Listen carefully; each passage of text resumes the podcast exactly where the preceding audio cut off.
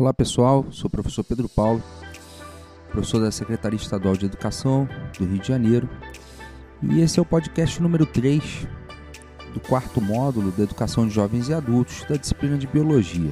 Nessa aula nós vamos falar sobre dois sistemas muito importantes do nosso corpo.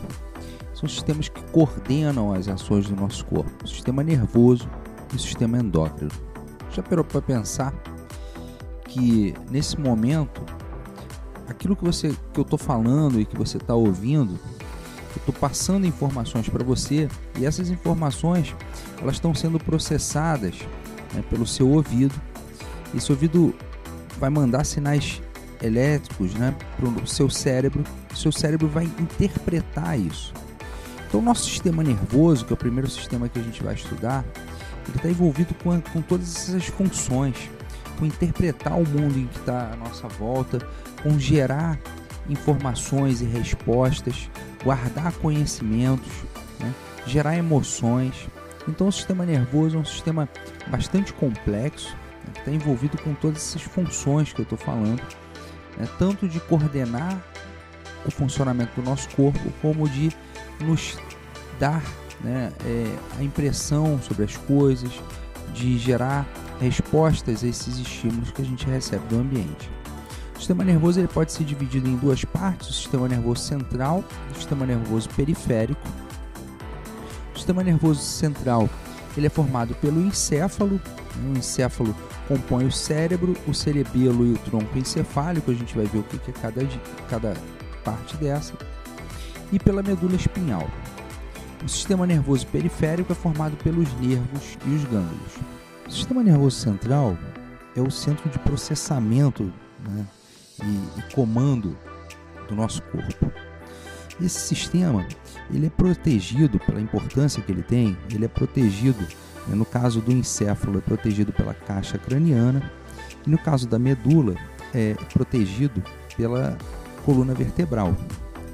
Ambos né, ainda têm como forma de proteção né, três camadas, né, três membranas que a gente chama, chamadas de meninges. As meninges são a dura mater, a aracnoide e a pia mater. O cérebro, que faz parte do encéfalo, é a área mais desenvolvida do encéfalo. Né? Ele pode ser dividido em duas partes, o hemisfério esquerdo e o hemisfério direito.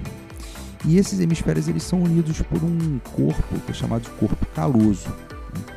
É no cérebro que a gente consegue coordenar nossas atividades motoras, é onde a gente tem a nossa memória, inteligência, né? a parte das emoções, também tudo isso está é, comandado né, pelo cérebro. O cerebelo tem a função né, de coordenar os movimentos mais precisos, o equilíbrio do nosso corpo. Quando um indivíduo bebe uma bebida alcoólica, o álcool age nessa região do cerebelo e é por isso que a gente perde um pouco o equilíbrio. Quem já viu uma pessoa que bebeu demais sabe que ela perde o equilíbrio. Pequenas doses de álcool agem nessa região e a pessoa não só perde o equilíbrio, mas perde um pouco desse controle fino né, dos seus movimentos. E é por isso que a gente não pode dirigir nem com uma mínima quantidade de álcool no sangue. O tronco encefálico faz a ligação entre o cérebro e a medula espinhal desempenha também várias funções. Né? Ele está dividido em mesencéfalo, ponte e bulbo. É, é no mesencéfalo que controla alguns reflexos visuais, né, movimentos de tração. No bulbo, por exemplo, controla é, os batimentos cardíacos, a respiração, que são movimentos involuntários. Você não, não controla né, o, o, seu coração batendo, você não consegue fazer o seu coração parar voluntariamente. Né? Esse controle desse movimento involuntário, que na verdade marca o ritmo do coração, é feito pelo bulbo que está no tronco encefálico. O sistema nervoso periférico, né, que é formado pelos nervos e gânglios, ele tem a função de transmitir as informações do sistema nervoso central para os órgãos e tecidos e transmitir também as informações desses órgãos e tecidos para o sistema nervoso central. Então, por exemplo, quando você sente o seu tato, você sente alguma coisa pelo, pelo tato, tem nervos que levam essa informação para o sistema nervoso central que vai processar essa informação. Da mesma forma, quando você quer movimentar seus dedos, né, o sistema nervoso periférico leva essa informação que saiu do seu cérebro para os músculos né, que vão movimentar os seus dedos. Então, nota que essa comunicação é feita por esse sistema nervoso periférico que se liga ao sistema nervoso central, né, na medula principalmente, e que vai levar essas informações. Os nervos que compõem o sistema nervoso periférico podem ser eferentes ou motores, se levam é, a informação do sistema nervoso central para os órgãos e tecidos, e aferentes ou sensitivos, se eles saem dos órgãos para o sistema nervoso. Esses nervos, eles são, na verdade, prolongamentos de axônios. O neurônio ele pode ser dividido em corpo do neurônio, né? corpo celular, e axônio. Axônio é a parte que transmite a informação e o corpo celular é a parte que comunica é, um neurônio com o axônio de outro. Então faz essa ligação aí, é, entre um e outro. Estou simplificando bastante a coisa só para você entender a parte da condução. Né? Tem outras questões aí envolvidas. Mas essa, os nervos são esses prolongamentos de, de axônios, né? que são essa parte de condução dos, dos neurônios.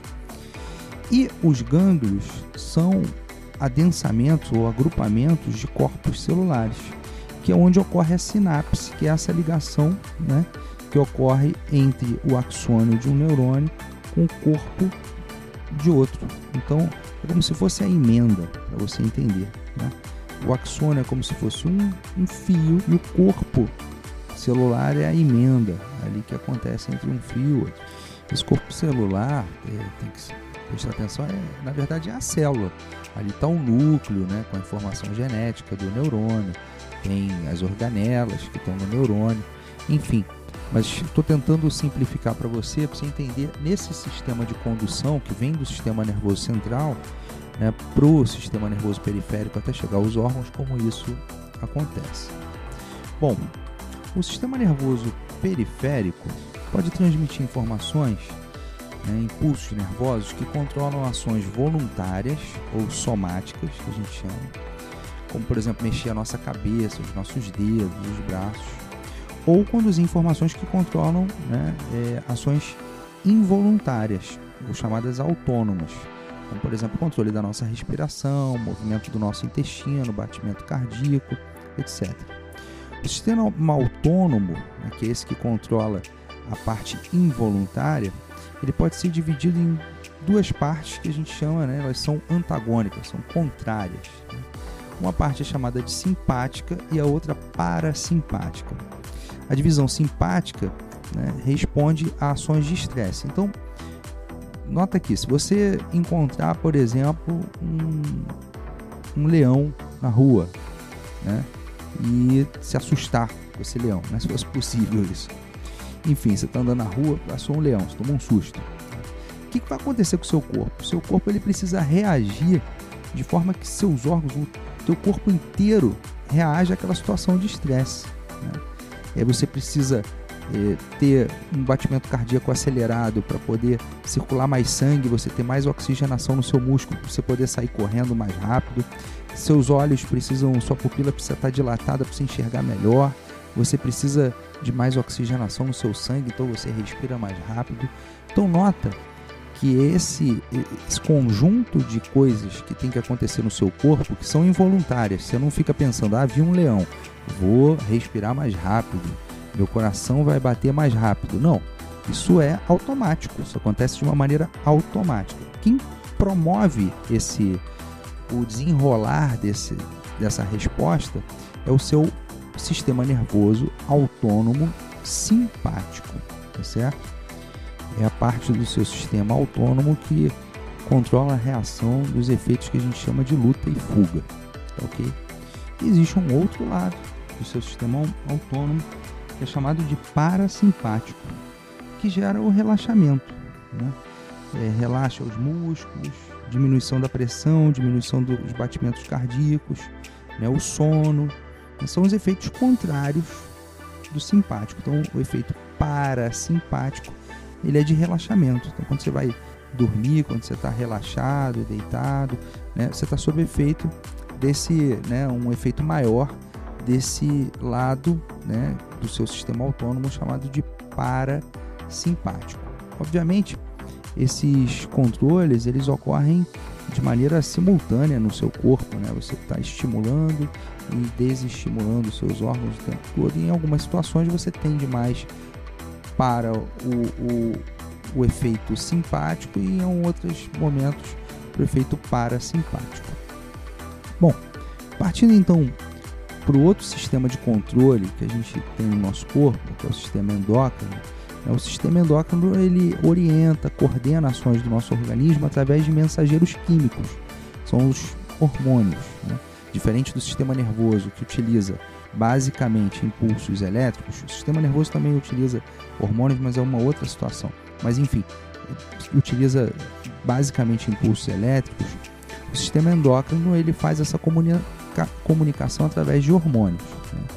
Esses hormônios eles podem ativar ou inibir né, atividades do nosso corpo né, e controlam atividades é, é, macro né, no nosso corpo, a gente pode dizer assim, atividades mais é, a longo prazo no nosso corpo, como por exemplo o crescimento, o ciclo reprodutivo, a concentração de determinadas substâncias no sangue, né? por exemplo, a concentração de água no sangue é, é coordenada por, por, por, hormônios, a pressão arterial.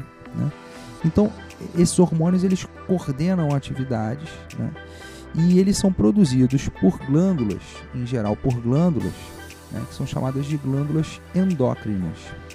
Eles podem ser produzidos também por outras células, né, com células do sistema nervoso, como eu falei, células do coração, do intestino. Né? O intestino tem um papel importante em produzir hormônios, o fígado, os rins, mas a gente vai se deter mais nas glândulas endócrinas. Você tem três tipos de glândulas no seu corpo, nas né? glândulas endócrinas, as glândulas exócrinas e as mistas.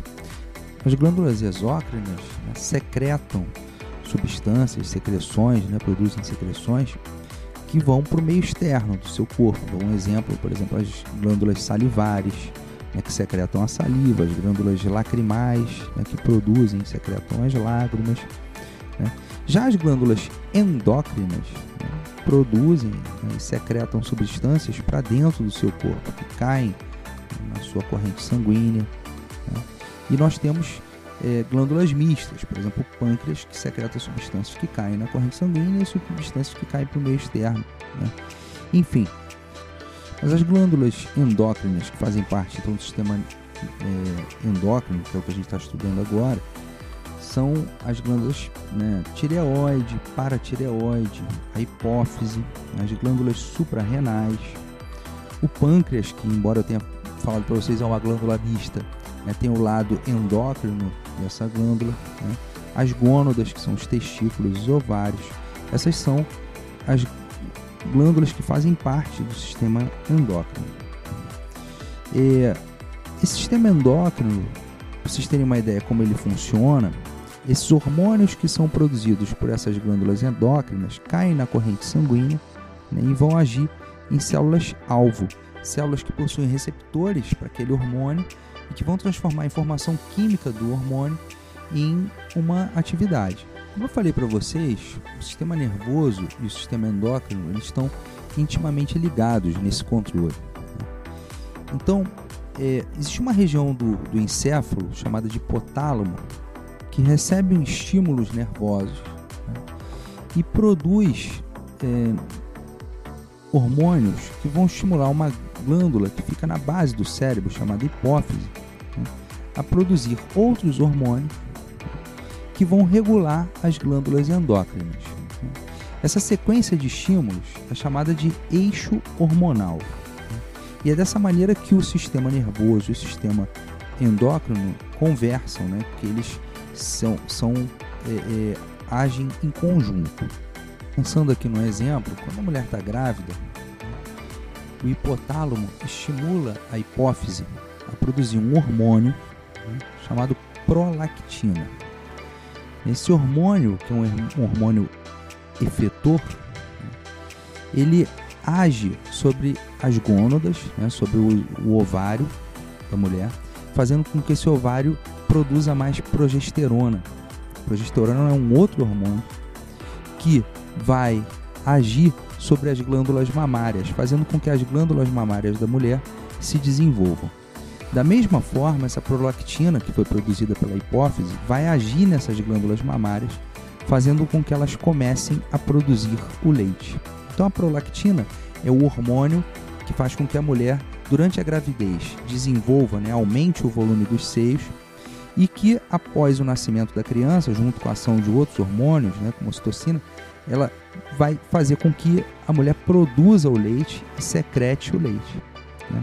Então, veja como o cérebro comandou a hipófise a aumentar a produção desse hormônio. Esse hormônio foi agir em células-alvo no ovário, fazendo com que produzisse um outro hormônio que ia agir sobre as glândulas mamárias. E mesmo a prolactina também agindo sobre a glândula, mamária fazia com que aquele, aquela glândula, né, que é exócrina, produzisse uma secreção, né, que é o leite. Então, Veja como esses sistemas estão ligados e como ocorre a ação do sistema endócrino. Então, pessoal, era isso que eu queria conversar com vocês hoje. Espero que vocês tenham gostado da aula. Aqui foi o professor Pedro Paulo. Um forte abraço e até a próxima.